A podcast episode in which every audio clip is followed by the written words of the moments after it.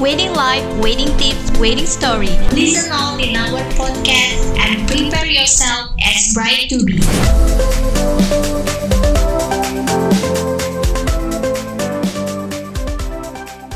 Welcome to Wedding Market Podcast. Semua tentang pernikahan ada di sini. Hai Wed People, ketemu lagi sama saya Iskandar Ibnu Maryam. Dan kali ini kita kedatangan seorang dokter cantik yang fokus kepada dunia kesehatan. Karena kita tahu bahwa mempersiapkan pernikahan itu tidak hanya menguras tenaga dan pikiran, tapi juga menguras waktu. Terus kita juga harus tahu kan, mempersiapkan pernikahan itu harus juga nggak sih mempersiapkan kesehatan kita. Nah, sekarang udah gabung sama kita semua, Dr. Reisa Broto Asmoro. Yeay! Welcome dok ke Thank Wedding you. Market. bisa datang ke sini akhirnya ya. Ini udah pada tahu lah ya siapa Dokter Ah, Reisa. Dulu. Boleh dong dok Hai. disapa audiens kita semua Hai dok. semuanya, eh, audiens dari Wedding, Wedding Market.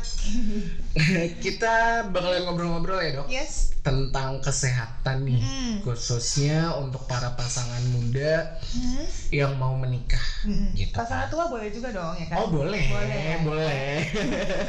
Pokoknya pasangan yang akan mau menikah, gitu kan. Tapi ini juga sebenarnya obrolan untuk semua pasangan sih, Hmm. baik itu yang belum menikah maupun yang sudah menikah, Oke. Gitu dong. Hmm. Nggak pakai lama, Oke. kita langsung ngobrol langsung. Sip. Nah dok, kita pengen nanya dulu nih dok, Mm. seberapa penting sih dok Hmm. mengetahui kesehatan fisik pasangan dan juga diri kita sebelum kita menikah dok? Oke, tujuan kita menikah kan tentunya ingin membangun rumah tangga, Hmm. eh, sampai berumur panjang dua-duanya, memiliki keturunan yang sehat-sehat. Benar gitu banget. kan.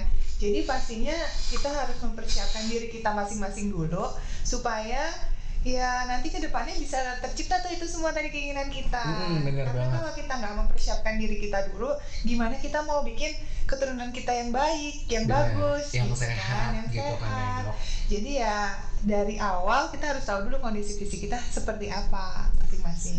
Jadi emang kita penting banget ya, berarti Mm-mm. untuk mengetahui kondisi fisik kita, Mm. kondisi fisik pasangan kita, Yap. agar kita bisa dapat tujuannya itu kan tadi. Iya, tujuannya kan pengen sehat semua. Pengen sehat semuanya, Mm. anak dan keturunan. Betul. Asik. Iya. Nah, kalau kayak gitu dok, Hmm, kapan seseorang bisa dikatakan siap secara fisik? Atau Hmm. untuk menikah tuh dia bisa dikatakan sehat dan siap hmm, secara fisik. Kita ngomongin nggak cuma siap ya dok, Iya. tapi sehat dan siap Oke. gitu. Jadi kalau dari undang-undangnya kan udah ada tuh. Nah itu dok, Nah, masalahnya kan kita tahu nih Mm-mm. kalau di undang-undang pernikahan itu di Mm-mm. pasal 7 ayat 1 mm-mm. ada bunyinya menyebutkan perkawinan hanya diizinkan Mm. apabila pria dan wanita sudah mencapai umur 19 tahun. Betul. Nah, kalau di usia tersebut sebenarnya kan Hmm. masih termasuk usia yang sangat belia ya. Masih muda banget. Masih muda. Kalau bahasa Inggrisnya kita bisa masih nyebutnya teen. Hmm. So it's a teenage kan, Iya, masih teenager. teenager, masih remaja. Ntar usia 21 tahun bahkan itu baru dianggap sebagai dewasa. Mm. Itu pun dewasa muda. Masih dewasa muda berarti. Jadi kalau kita mengkaitkannya dari sisi medis, dari sisi psikologis, Hmm. pasti juga eh, itu masih terbilang cukup muda. Eh, apalagi dulu yang undang-undang sebelumnya tuh yang tahun Mm. 74 tuh bahkan wanita diizinkan nikah tuh 16 tahun. Nah, 16 itu kan udah way way too young ya, Iya. terlalu cepat, terlalu dini. Jadi kita membutuhkan eh, pernikahan itu di pria dan wanitanya tuh harus siap dan matang secara fisik, eh, secara psikologis dan emosional Nah, gitu. bener banget. Berarti memang eh, usia. Jadi kalau orang-orang bilang kedewasaan itu tidak ditentukan dari usia, ya mungkin. Tapi kalau Betul. kesehatan secara fisik Fisik, itu memang dari rate usianya bisa ketahuan ya dok. benar. Dan kalau misalnya kita ngomongin soal kondisi fisik seseorang, kita kan pasti mengkaitkannya dengan organ reproduksi. Iya. Which organ reproduksi pria dan wanita itu ada angka kematangannya gitu. Mm-mm. Kalau laki-laki memang kan nggak jauh berbeda ya per- eh, perkembangannya dari sisi kalau udah pubertas ya udah gitu ya. Tapi kita masih ngomongin lebih lanjut lagi nih. Misalnya dari sisi eh, kematangan spermanya, kualitasnya seperti apa, terus kesiapan emosionalnya psikisnya gitu juga harus disiapkan. Nah kalau perempuan itu lebih kompleks lagi karena meskipun dia sudah pubertas, dia sudah mengalami menstruasi, tapi kondisi rahim, kondisi uh, sel saluran tubannya dan sel telurnya tentu belum seoptimal ketika si organ reproduksi itu sudah matang gitu.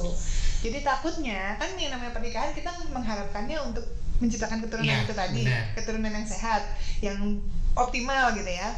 Ya takutnya kalau misalnya ini kedua organ reproduksinya belum optimal perkembangannya, ya hasilnya anaknya juga nanti kurang baik dan banyak resikonya.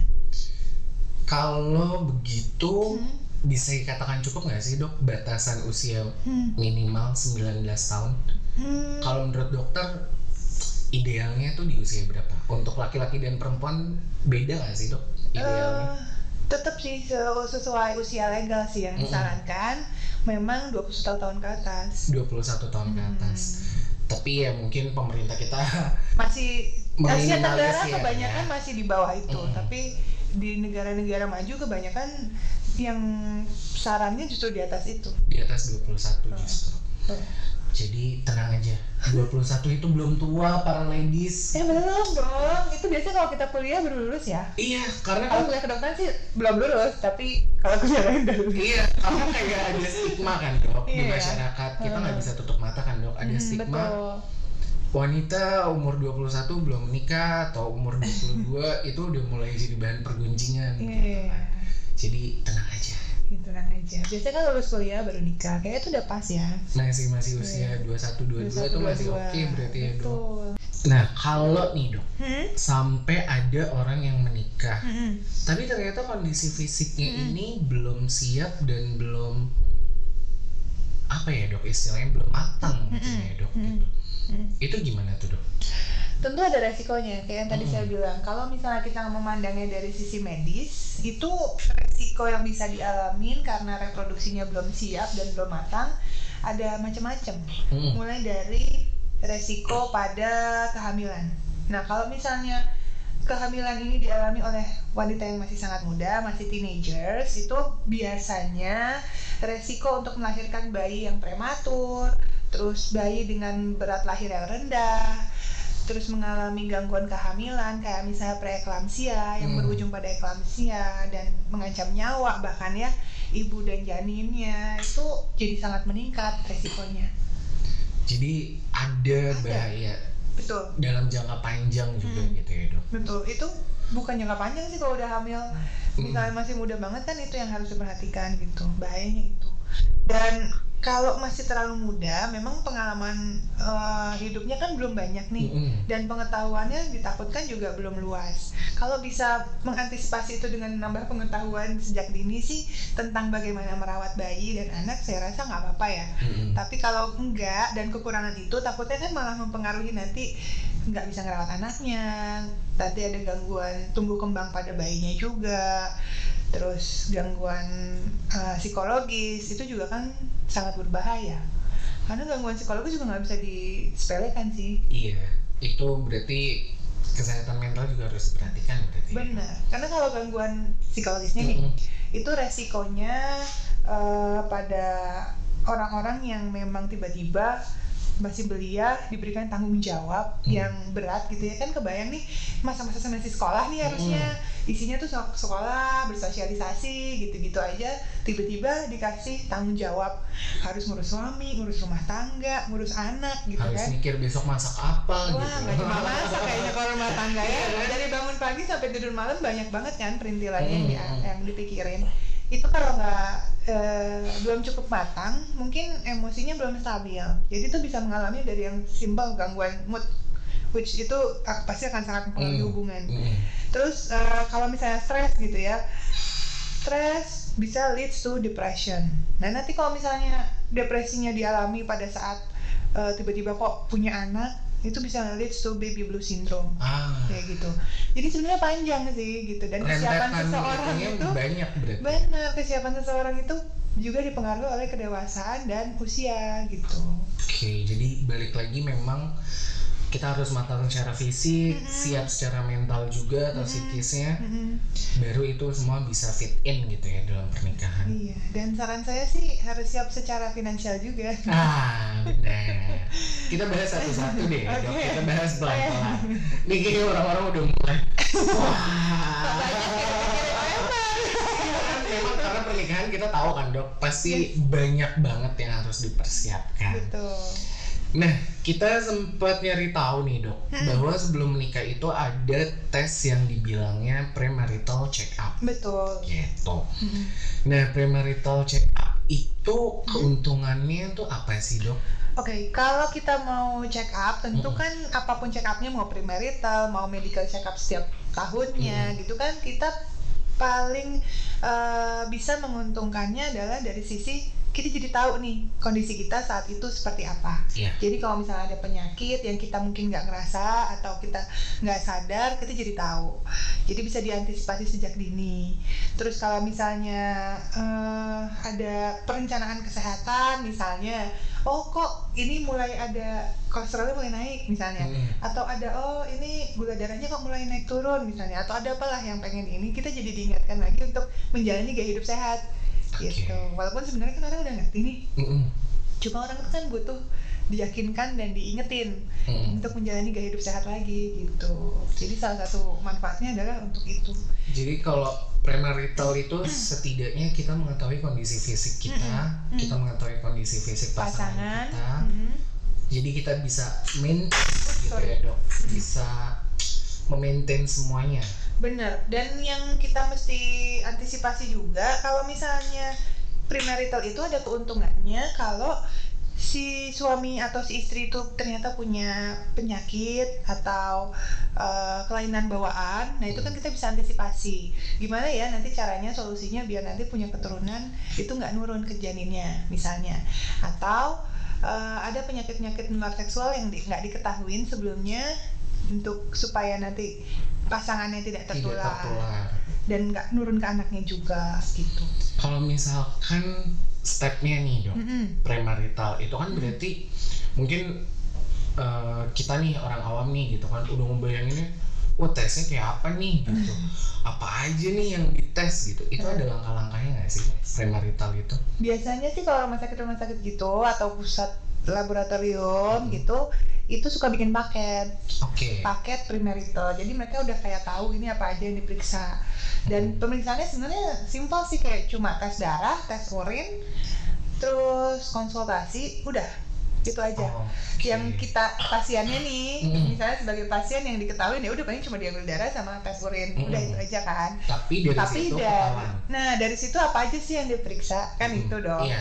Nah, biasanya yang dicek adalah hematologi rutin. Jadi itu pemeriksaan eh, darah sebenarnya untuk tahu kondisinya seperti apa, apakah ada penyakit yang sedang dialamin kayak gitu, apakah ada infeksi. Nah, itu kan jadi kalau kita tahu bisa disembuhin secepatnya Mm-mm. gitu. Karena kan kalau misalnya terlambat nanti bukannya malah takut ke depannya kayak apa ya ganggu acara nikah juga kan. Kalau ya. Terus habis itu cek golongan darah sama resusnya. Kalau misalnya kita mau nikah kan kita harus tahu nih sebenarnya pasangan kita tuh kompatibel apa enggak sih. Tujuannya untuk antisipasi nanti kalau mau punya bayi jangan sampai udah belum tahu ternyata bayinya kok eh, amit-amit gitu ya. Kok eh, keguguran keguguran ternyata cuma gara-gara inkompatibilitas gitu. Jadi, Jadi sebenarnya kita harus tahu. Iya, nggak cocok. Kan itu ada antisipasinya sebenarnya. Mm. Terus habis itu cek ini paling marker hepatitis untuk tahu hepatitis A, B, C eh, sedang diidap atau enggak. Karena banyak orang yang Iya. idap tapi nggak nyadar. Iya iya benar. Terus nular ke pasangannya. Terus ada lagi pemeriksaannya torch yang paling penting. Hmm, boleh itu-. Toxo, eh, rubella, sitomegalovirus, sama herpes simplex. Oke, jadi itu berbagai jenis komplikasi Nah. penyakit kelamin gitu. Bukan, jadi Penyakit ini seksual. penyakit ya yang bisa nggak cuma seksual, jadi itu Hmm. penyakit yang memang nantinya bisa mempengaruhi kesehatan janin. Hmm, Jadi oke. supaya kita tahu dulu nih misalnya kita pernah kena toxo nggak atau virus sitomegaloka atau apa Hmm. segala macam, supaya nanti kita, sebelum hamil itu bisa disembuhin dulu. Jangan sampai udah hamil baru ketahuan karena nanti hamil kan pasti dicek nih, cek Iya. lab nih. Mm-mm. terus baru ketahuan. Nah itu kan susah ya karena itu bisa mengakibatkan sampai kecacatan janin bahkan mengancam nyawa juga. Dan kita kan pasti nggak mau Iya, tuh semua kejadian sama kita kan. Jadi sebaiknya kita cek dulu memang sebelum menikah tuntaskan dulu diobatin. Jadi ketika nanti menikah mau punya anak bisa sehat dua-duanya. Oke, jadi ini sebenarnya bukannya bikin kalian jadi takut nih untuk Bener. menikah ya. iya Jadi justru saat kalian khususnya para wanita Mm-mm. tahu kondisi fisik kalian, Mm-mm. tahu kondisi kesiapan kalian, Mm-mm. khususnya bagian reproduksi mungkin ya Betul. kalau wanita karena kan Mm. dia akan melahirkan, dia akan mengandung juga gitu. Yes. Itu semua bisa kalian obati dan kalian atasi. Mm-mm. Berarti itu dulu kan ya dok. Berarti Yap. Intinya adalah untuk mengetahui kondisi fisik dan Mhm. apabila ada ditemukan sakit atau ada gejalanya itu kalian harus eh, disembuhkan dulu, dulu. gitu. Itu biar kalian pada saat nanti mengandung pada saat kalian melahirkan Mm. kalian bisa melahirkan anak dan keturunan yang sehat juga. Betul sekali. Justru malah takutnya kalian taunya setelah menikah dan bahkan udah hamil. iya gitu. telat kan tapi itu bisa diturunkan berarti kan ya penyakit itu kalau sampai kita tidak infeksi bukan Hmm. diturunkan tapi bisa mengganggu perkembangan janin Hmm. Nah kalau udah ganggu perkembangan kan ya anaknya bisa amit-amit Mm, mm, gitu mm, bisa cacat kan. Nah kalau misalnya kita bisa antisipasi sebelumnya ya kan udah ada obatnya nih gitu. Makanya eh, medi apa premarital check up itu sebaiknya enam bulan sebelum menikah ah karena kita jadi punya waktu nih untuk ngobatin dulu gitu. Jadi memang kalau premarital check up itu Hmm. bagusnya standarnya itu paling telat 6 bulan sebelum. enam bulan sebelum. Cuma ini nggak mengeliminasi penyakit infeksi yang baru Mm-mm. setelah enam bulan ya. Jadi kalau misalnya Iya tiba-tiba ada yang nakal gitu, terus Mm. amit ya. terus Semoga pasangan kita setia Iya, semua ya. iya, ya, amin. Amin. Itu terus in- infeksi gitu kan ya kita nggak tahu. Cuma kalau di saat kita cek yang sebelumnya ini paling nggak kita bisa eliminasi penyakit-penyakit yang tadi. Sama penyakit satu lagi yang paling penting dicek juga untuk kedua pasangan adalah HIV/AIDS. Ah ya. Ya, karena itu bisa kita nggak tahu nih kalau misalnya masih zamannya HIV, Mm. kan itu muncul gejala AIDS-nya bisa 10-20 tahun Tahun setelahnya. kemudian. Nah, mungkin dua-duanya nggak sadar Mm. ada itu. Jadi ya kita harus cek dulu karena sebelum timbul gejala, palingnya kita bisa eh, antisipasi. Karena tetap bisa menikah loh pasangan yang HIV, Benar. tapi ada syarat-syaratnya gitu. Ada yang harus dijalani step-stepnya. Nah, ini menyinggung sedikit masalah HIV nih dok, Mm-mm. HIV ya. Hmm. Masih banyak yang awam banget nih Mm-mm. masyarakat kita tentang HIV. Hmm. masalah penularannya dan segala macamnya kan ya dok Hmm. gitu tapi bagi semisal kita punya pasangan dan tiba-tiba pasangan kita ternyata mengidap HIV Hmm. Gitu itu langkah penanggulangannya seperti apa terus Hmm. apa kita masih bisa punya anak keturunan tuh dok Nah, kalau untuk HIV memang itu pasti harus ada proteksi. Ini Mm-mm. pasiennya harus ditreat dulu juga kan. oke Ditreat dengan antiretroviral, segala macam uh, pengobatan untuk ngilangin gejala yang timbul kalau udah AIDS. Mm-mm. Terus uh, kalau untuk memiliki keturunan sebaiknya jangan Mm. gitu karena bisa jadi uh, si virus HIV ini sendiri itu kan ada di sperma iya di air cairan maninya gitu loh. Jadi Mm-mm. kalau misalnya di apa berhubungan seksual ya kalau misalnya sampai spermanya atau si cairan maninya ini masuk ke tubuh wanita dan dalam jumlah yang cukup virusnya itu bisa menularkan. Mm. Tapi kalau misalnya ingin berhubungan seksual itu tetap bisa dengan antisipasi beberapa cara yang nanti akan diajarkan melalui konsultasi.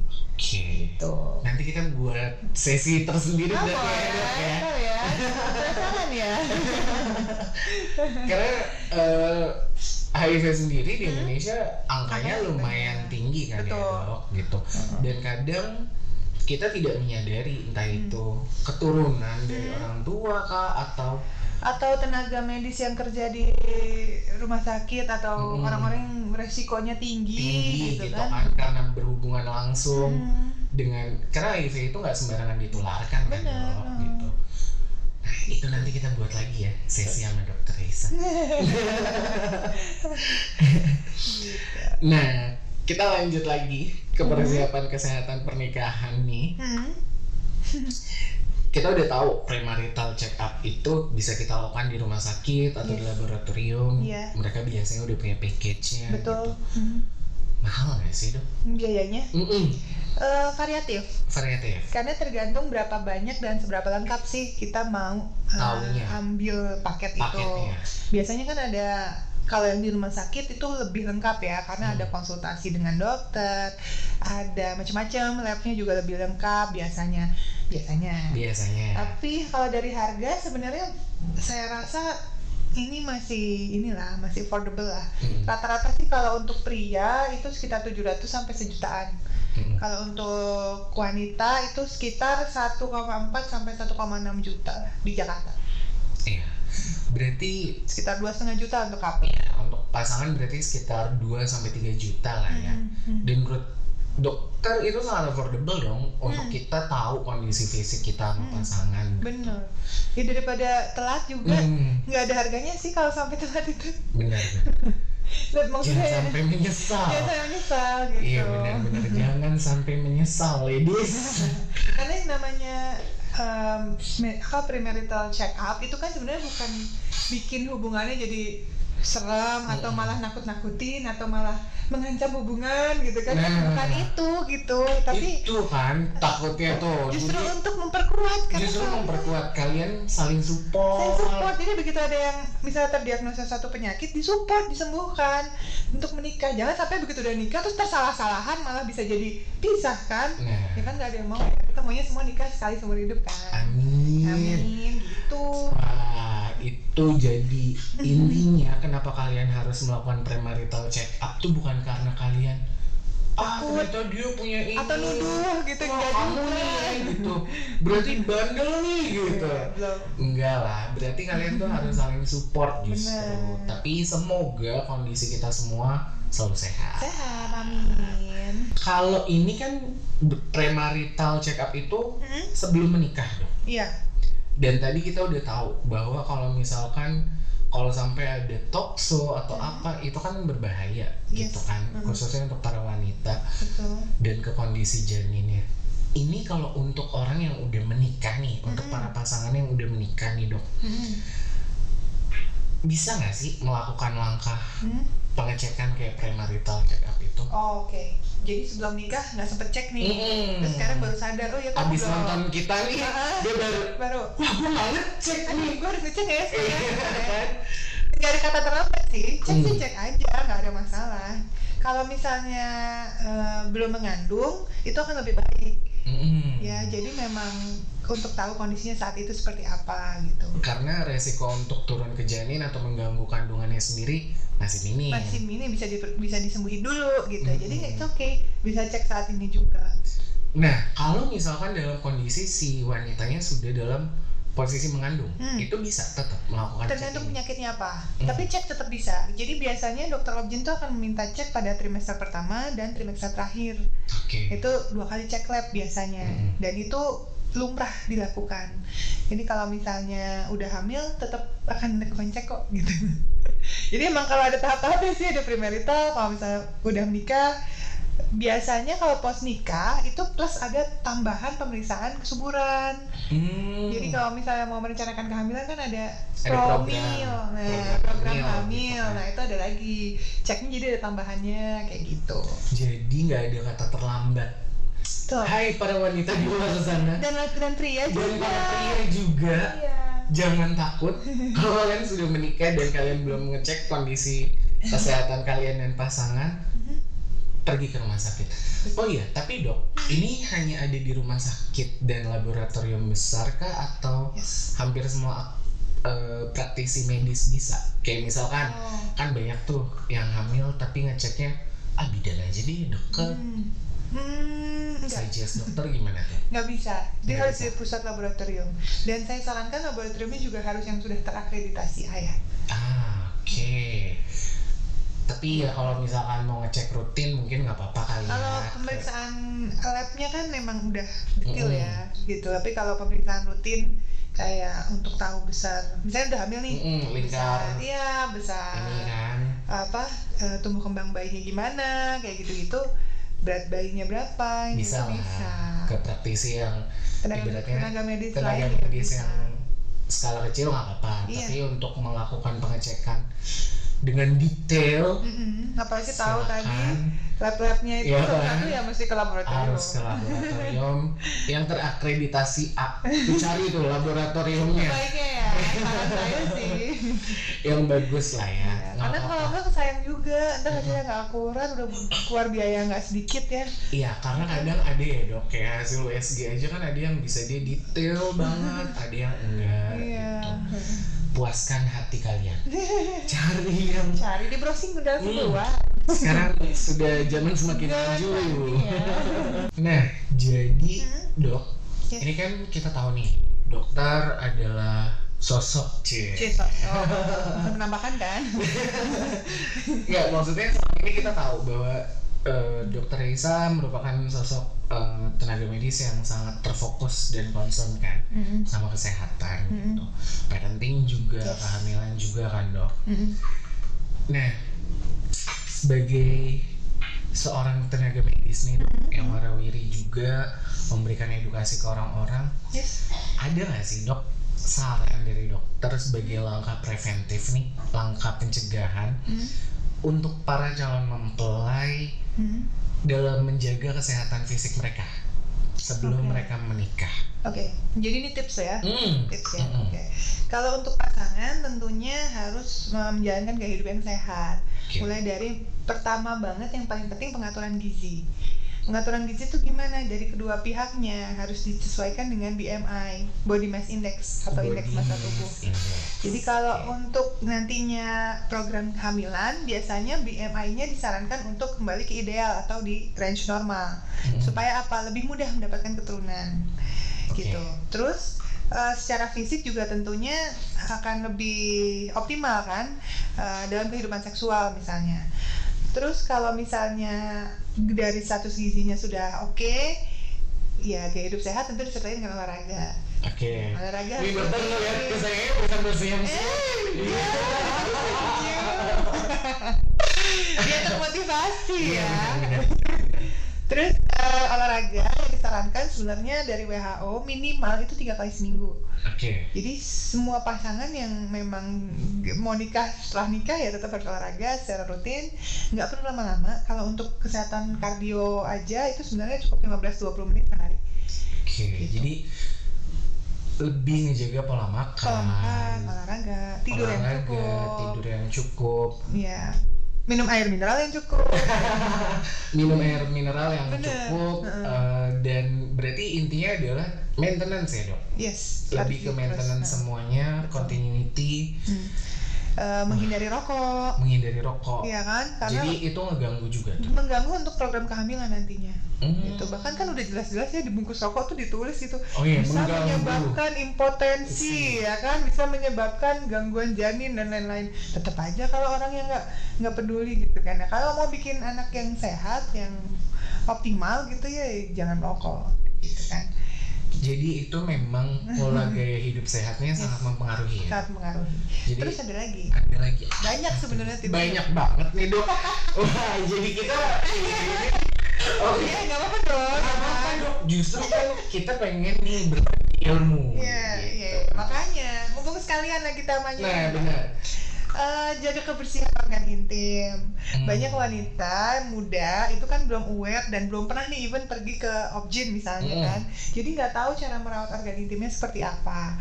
Kalau misalnya mau bisa diajarin langsung sih sama dokter objinnya atau sama bidannya Mm-mm. cara menjaga kebersihan organ intim seperti apa. Ini sebenarnya satu hal yang kadang tabu ya nggak sih? Itu Padahal harusnya itu kan sesuatu yang penting kan. benar. gitu jadi itu harusnya para wanita pria juga sih kalian harus tetap ngejaga organ reproduksi kalian Betul. dalam kondisi yang clean fit Hmm. dan juga gimana caranya tanya nggak usah malu Jangan malu. Konsultasi bukan cuma untuk ibu hamil. ya kan? Konsultasi bisa untuk promil juga dan mau yang mau menikah bisa konsultasi. tapi ada stigma yang kadang keluar atau opini di masyarakat ah malu nah, Nah, itu dia. gitu ke tenaga medis gitu Hmm.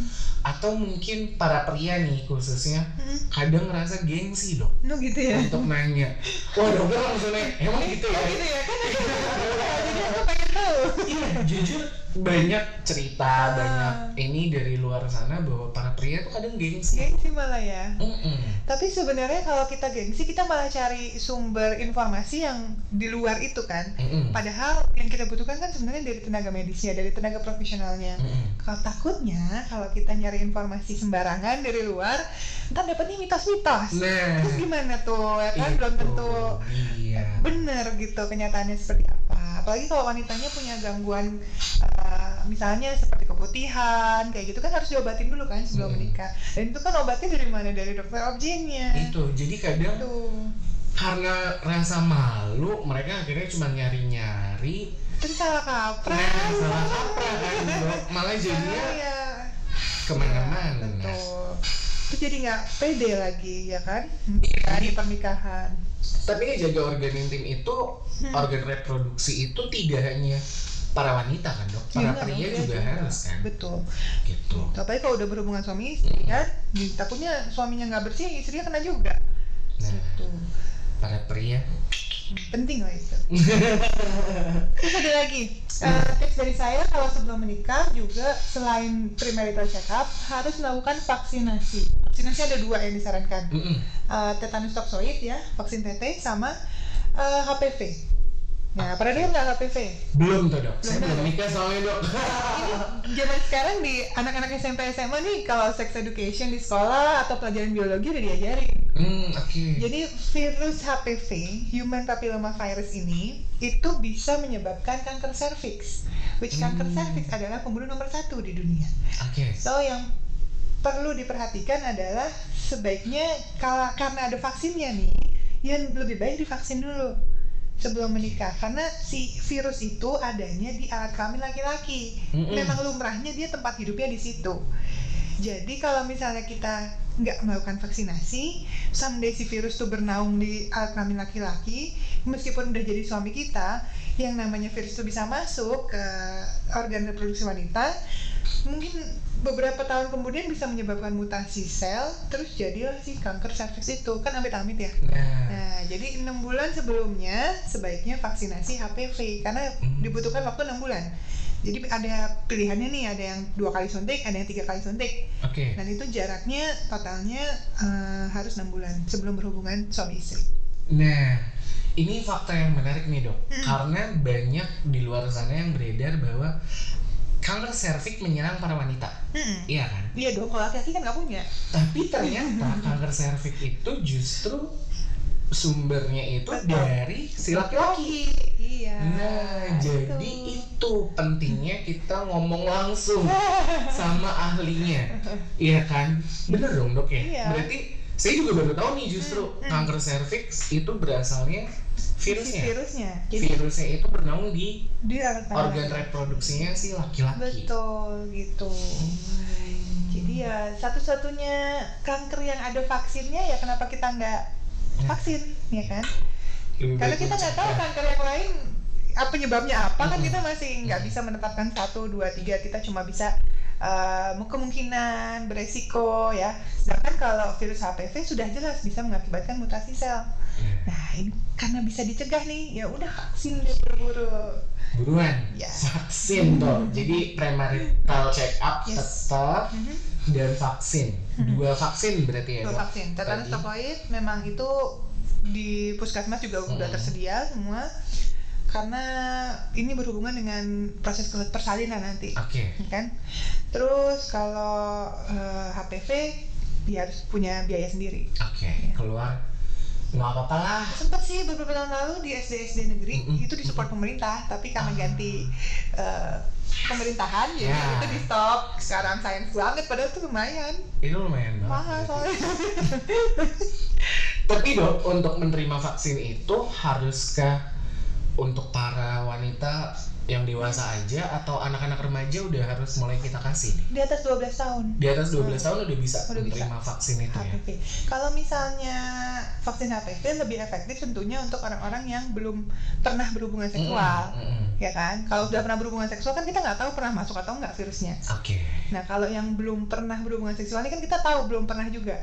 Jadi kalau yang sudah pernah menikah atau berhubungan seksual itu harus dites dulu, Hmm. harus dilakukan pemeriksaan seperti pap smear salah satunya untuk menentukan ini sudah ada eh, kemungkinan kanker cervix atau belum. enggak gitu. gitu. Jadi dicek dulu ada pemeriksaannya dulu baru nanti kalau oh ternyata negatif oke langsung vaksin HPV jadi tetap bisa. Hmm, Oke, jadi jangan takut. Kalau kalian umur 12 tahun belum dapat vaksin nggak apa-apa, langsung ke rumah sakit, dicek dulu, kita orang tuanya ya kan kalian bisa ke pap smear dulu ya. dok? kalau sudah menikah Kalau sudah ya, menikah, kalau belum menikah nggak perlu kalau belum menikah kalian nggak perlu pap smear, nggak perlu sih. tes gitu kan. belum belum nikah sih sekarang zaman sekarang ya iya sih, gitu ya masalahnya gitu. iya Tapi ya semoga safety ya. makanya hati-hati Makanya itu. Nah, selepas dari kesiapan dan juga kesehatan fisik nih dok, ya kan dari kita dan juga pasangan. Hmm. Menurut dokter, apakah para calon mempelai juga perlu untuk melakukan tes kesehatan mental? oh ya kan oke dok? ya Nah, kalau kita nih mau melakukan tes kesehatan mental, Hmm. kita harus ke psikiater atau psikolog.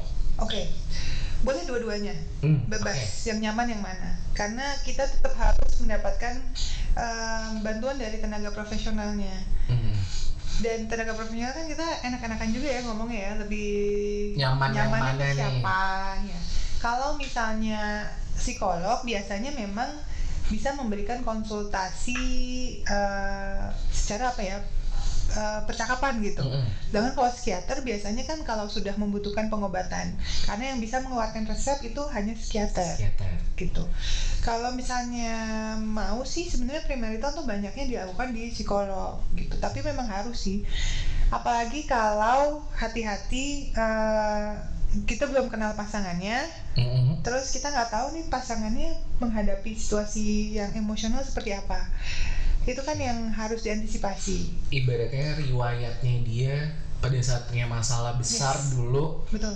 dia responnya seperti apa, pengambilan keputusannya seperti apa, Yes. itu kita belum tahu. Nah. Dan itu kita harus cari tahu. Cari tahu, harus cari tahu. Dan itu bisa dibantu sama tenaga psikolog. psikolog. Kalau misalnya mau sih cek dulu nih, kayak kita Hmm. ajuin aja pertanyaan-pertanyaan yang leads tuh kayak em, pasangannya udah siap belum sih gitu. Hmm. Mungkin minta pendapat dia soal eh, kalau misalnya soal kesehatan mental gimana gitu.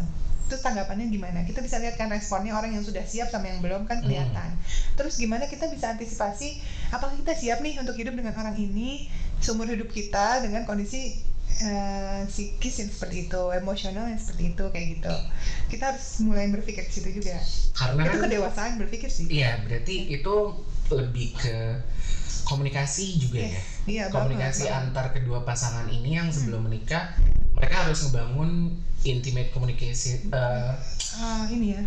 Intim komunikasi ya Iya iya, harus harus komunikasi yang bagus betul. saling keterbukaan Bener, cari tahu Hmm. gitu kan. gitu. Gimana riwayat caranya? riwayatnya berarti ya dok? Betul, dan gimana cara dia mengelola stres? Hmm, Terus gimana cara dia menyelesaikan masalah? stress reliefnya dia bentuknya in a positive way Hmm, atau in negative betul. way gitu ya anger managementnya seperti apa dan Hmm. kalau misalnya ternyata ada masalah di situ nah itu kita bisa bantuan tenaga profesional nah itu baru kita bisa tuh ke psikolog iya gitu, diajak ke aja ke psikiater. psikolog nah ntar responnya seperti apa nih diajak ke tenaga profesional mau apa enggak nih Nah, Ya, misalnya itu. gitu Karena kadang kan kita juga nggak menyadari ya dok Iya. kayak ah enggak gue cuman lagi nggak enak gitu.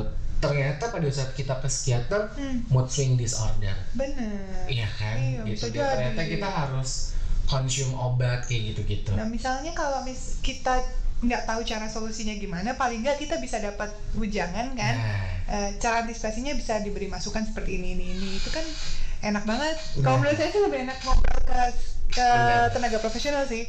Karena lebih aman. Kebayang nggak sih kalau kita minta eh, masukan dari temen atau dari tetangga mungkin? Itu kan gosip dong ya kan? Nyebar mana-mana. Eh, Nah. itu tuh cara suaminya gini gini gini Nah. pacarnya gini gini gitu ya kalau tenaga profesional nggak mungkin dong bocorin benar, benar. Kadang, kadang bercerita ke orang tua pun belum tentu menjadi solusi, iya nggak sih? belum tentu heeh. Iya jadi kan? memang kadang kita butuh perspektif yang berbeda Nah. dari lingkungan kita Kalau misalkan masalah kesiapan mental nih, Hmm. dok, ya kan, jangka panjangnya kalau kita nggak melakukan kesiap eh, tes kesehatan mental ini sendiri, ada resiko nggak? Pasti ada resiko dong karena kalau hubungan suami istri kan long term ya. Hmm, ya Kita kita pengennya semua ya. sekali seumur hidup kan. Kalau misalnya nggak diselesaikan dari sekarang itu ibarat kayak menumpuk gitu loh. Jadi ntar ujung-ujungnya ya kayak tumpukan jerami tahu-tahu udah besar masalahnya gitu. Ah, atau saya sering dengarnya tuh istilahnya bom waktu. Iya bener Hmm. bener jadi kayak ya udah tinggal kapan aja pecahnya nih nggak kuat dua-duanya gitu. Jadi harus diselesaikan sejak masa itu kecil mungkin. Nah itu bisa memicu toxic relationship oh juga pasti berarti. pasti ya ah, pasti. pengen tahu ya toxic relationship ya. Ntar kita bahas lagi. Banyak banget ya ada sesi tersendiri gitu nanti ya. ya kan? Jangan kapok ya seru ya ya.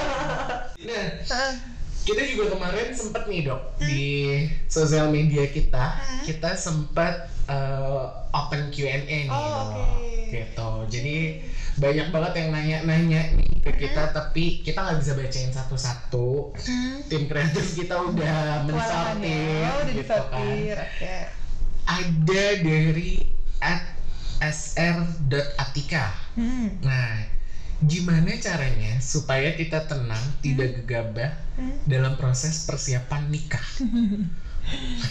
Gimana ya caranya ya? Kalau sih nikah itu kan banyak banget ya perintilannya. Jadi kalau saran saya memang harus dibikin secara sistematis. Hmm. dulu tuh persiapan nikah saya juga nggak mudah. Sangat ribet. Dua kota dan dan adat yang luar biasa Hmm. panjangnya. Jadi saya usahakan bikin sesimpel mungkin dengan eh, bikin agenda. Nah oke. Jadi bener-bener satu-satu disusun apa aja keperluannya supaya nggak ada satu hal yang miss. Dan kadang itu mas satu hal yang krusial yang miss gitu. Dan itu ada tenggang waktunya. Ada yang sebentar ada yang ini. Jadi kita tahu prioritas mana yang kita dahulukan terlebih dahulu. Itu sih paling. Benar-benar Ya, ya jadi sih? tenang aja. Nggak usah gegabah kamu mau ke mana emang? Aku tenang mau aja tenang tenang Tenang. kalau mau lebih mudah buka www.weddingmarket.com banyak guide-nya ya. Itu ada guidelines-nya. Kita memang udah dibikinin ya? Udah. enak tuh dibikinin. Zaman saya nggak ada gini-gini ya. Bikin sendiri perasaan. Memang kita Aduh. hadir untuk mempermudah para calon mempelai. Aduh, enak banget. Jangan lupa Eh, tapi kan mau nikah lagi sih aja. jangan lah dong udah. Buat anak nanti ya. Iya, buat anak saya mungkin boleh dong Iya kan Mas, oh terus ada lagi nih pertanyaan yang agak-agak lucu-lucu nih ya dok. Buat eh, dokter dari Ed Fitri Rizka Hmm? Masih ngerasa nggak siap untuk menikah Hmm. Tapi udah tinggal sebulan lagi Gimana ya dok?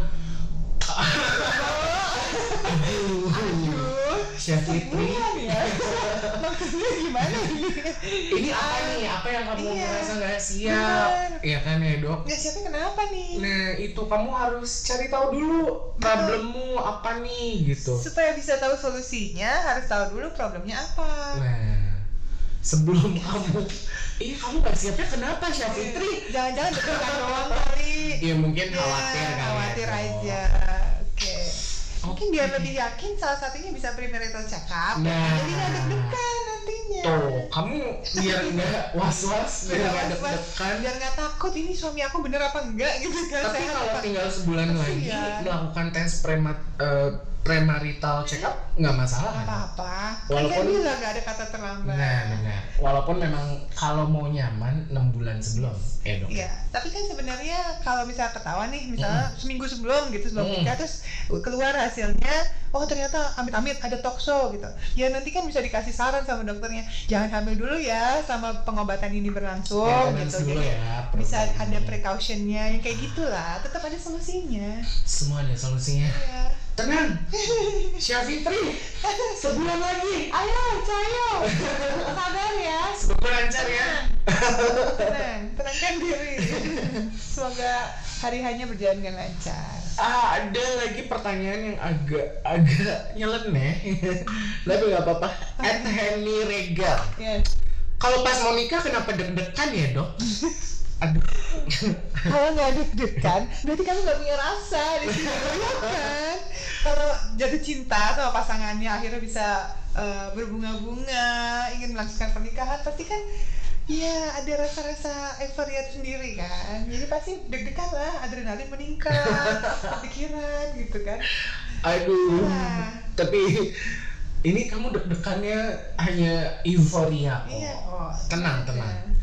Atau takut acaranya nggak berjalan dengan lancar. ah, ya nggak biasanya apa-apa. ada ketakutan-ketakutan kayak Iya. gitu juga ya dok. Nggak apa-apa itu kayak buat jadi kenangan nanti jadinya Nah. ya kan bumbu-bumbu kenangan dulu mempersiapkan pernikahan aduh deg-degan banget gitu kan kok plain-plain aja nggak ada rasanya nggak ada kenangannya nanti Iya.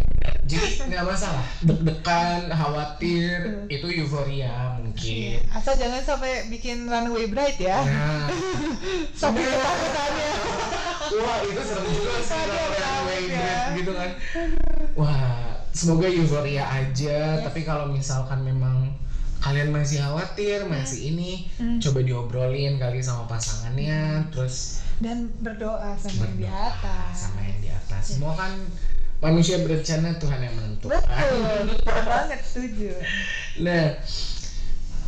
Oh ini tadi kita udah sempat bahas sih dok. apa tuh Uh, dari Ed Palupi NR, seberapa penting dok bagi calon pengantin untuk melakukan tes kesehatan sebelum menikah? Hmm, iya udah dibahas tadi di awal ya dibahas. sangat penting ya jadi usahakan eh, sebelum nikah harus cek premarital check up Nah, jadi untuk Palupi silakan dicek kesehatan kamu dan pasanganmu sebelum menikah. untuk mempersiapkan nanti ya Nah, keturunannya untuk mempersiapkan keturunan kamu yang sehat juga, Hmm. yang cantik, yang tampan, ya kan?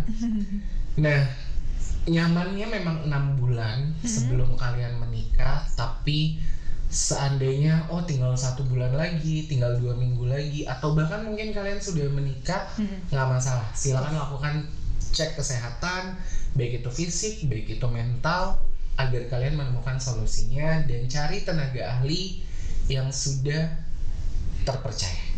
Oke, Pak Lupi dan pasangan. Nah, ah ini ada yang menarik nih dok pertanyaan. At Degaharu, Hmm. cara mencegah atau mendeteksi wanita yang berpotensi memiliki baby blues syndrome. Oh, oke. Ini sebenarnya penyakit yang cukup kompleks ya. Baby Mm-mm. blues itu biasanya menyertai wanita yang biasanya nih ya Hmm. kurang siap menghadapi proses kelahiran dan juga merawat anaknya. Hmm. Banyak sekali faktor yang bisa mempengaruhi dari mulai eh, kurangnya pengetahuan, terus perubahan hidup yang tiba-tiba dari sekedar kurang tidur, ya kan karena tiba-tiba harus merawat bayi atau karena uh, dorongan dari masyarakat atau lingkungan sekitar yang begitu tinggi, tuntutan keluarga yang berbeda dengan dia, ada banyak sekali sih faktornya. Hmm. Tapi biasanya kita bisa antisipasi dengan menguatkan diri kita dengan belajar yang baik, menambah ilmu. Karena yang namanya ngerawat bayi itu kan nggak pernah diajarin di sekolah sebelumnya. Benar. Tapi semua wanita yang ingin memiliki anak itu harus tahu dulu sebenar- sebenarnya. Dan gimana caranya dapatkanlah ilmu yang tepat gitu. Bisa mempersiapkan diri pada saat kehamilan atau promil gitu dengan banyak ikut kelas parenting, dengan ikut uh, seminar-seminar tentang perawatan bayi atau sekedar beli buku yang terpercaya bukunya lagi ya Benar. Untuk merawat bayi itu seperti apa gitu. Jadi paling nggak kita udah dapat gambaran. Dan karena banyak banget mitos di sekitar kita dan mungkin dari keluarga tuh kan punya tuntutan yang berbeda-beda nih. Standarnya juga beda-beda. Standar mengasuh anak. Mengasuh anak itu beda-beda ya. Paling nggak kita harus bikin standar kita sendiri dulu supaya nanti kita jadi kayak nggak ngerasa biasa tuh karena aduh kok aku nggak bisa ngerawat bayi aku ya? Karena misalnya eh, patokannya si A si B gitu Hmm. ya karena jadi ibu tuh nggak ada skornya Nah, jadi ibu tuh nggak ada yang ngasih nilai 100, yang ini cuma 40 gitu nggak ada. Semua Nah. ibu adalah ibu yang baik untuk anaknya. Jadi usahakan yang memberikan yang terbaik aja. Kadang-kadang karena terlalu tinggi demandnya yang dia bikin sendiri, nah, justru kadang mereka menstandarisasinya Iya, sendiri bener. gitu ya dok. jadi jadi stres kan ngejarnya. Hmm. Padahal harusnya nggak seperti itu. Dan kalau- misalnya udah mulai stres nih mau punya anak harus cepet-cepet konsultasi Hmm. ke eh, tenaga profesional, psikolog atau psikiater. Karena baby blues syndrome itu bisa sangat berbahaya, bisa mengancam nyawanya dan bahkan sampai nggak mau megang anaknya. Gitu. Oke. Nanti tumbuh kembang anaknya gimana ya kan?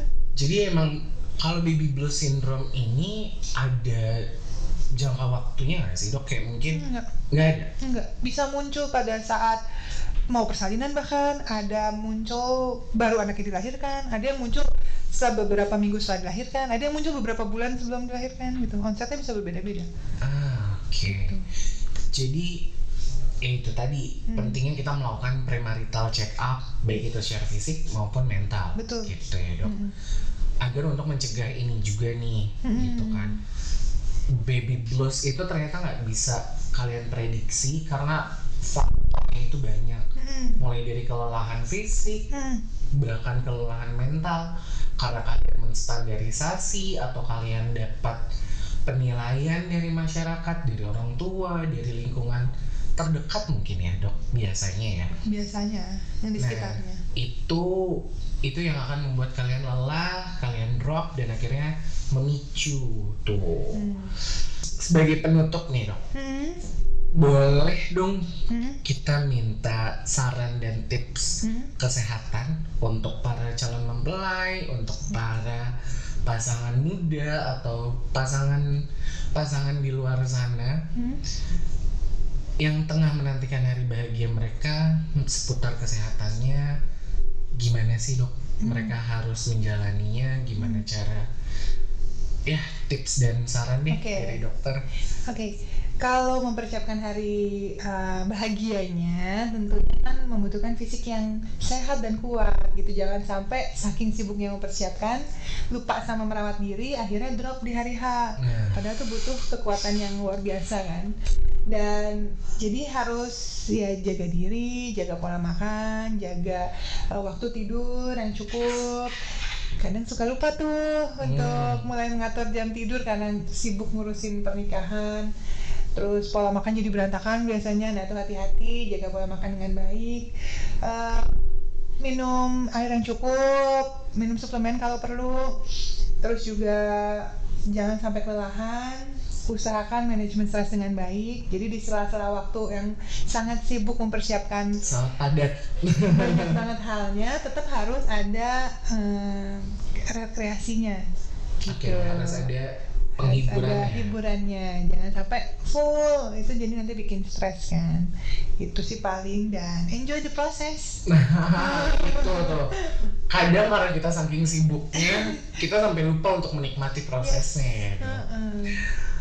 Wah, terima kasih banyak Dokter Reza sudah membagikan kita sudah berbagi ilmu bareng sama dokter. Jangan kapok ya dok. Nggak mungkin kapok. Seneng banget. Dan itu tadi obrolan kita bareng sama Dokter Reza. Kita udah ngebahas seputar pernikahan, ya khususnya kesiapan se- eh, kesehatan, kesiapan kesehatan kalian, baik secara fisik dan juga mental sebelum kalian menghadapi pernikahan. Dan ternyata banyak banget ilmu. Terima kasih dokter sekali lagi. Semoga bermanfaat. Dan nanti ketemu lagi dengan konten-konten selanjutnya dari Wedding Market tentunya seputar dunia kesehatan, seputar dunia pernikahan. So, terima kasih banyak. Ada Dr. Reza Bye. dan saya Iskandar Ibnu Maryam on behalf of Wedding Market. Hmm. See ya. Iya, thank you. Waiting life, waiting tips, waiting story. Listen all in our podcast and prepare yourself as bride to be.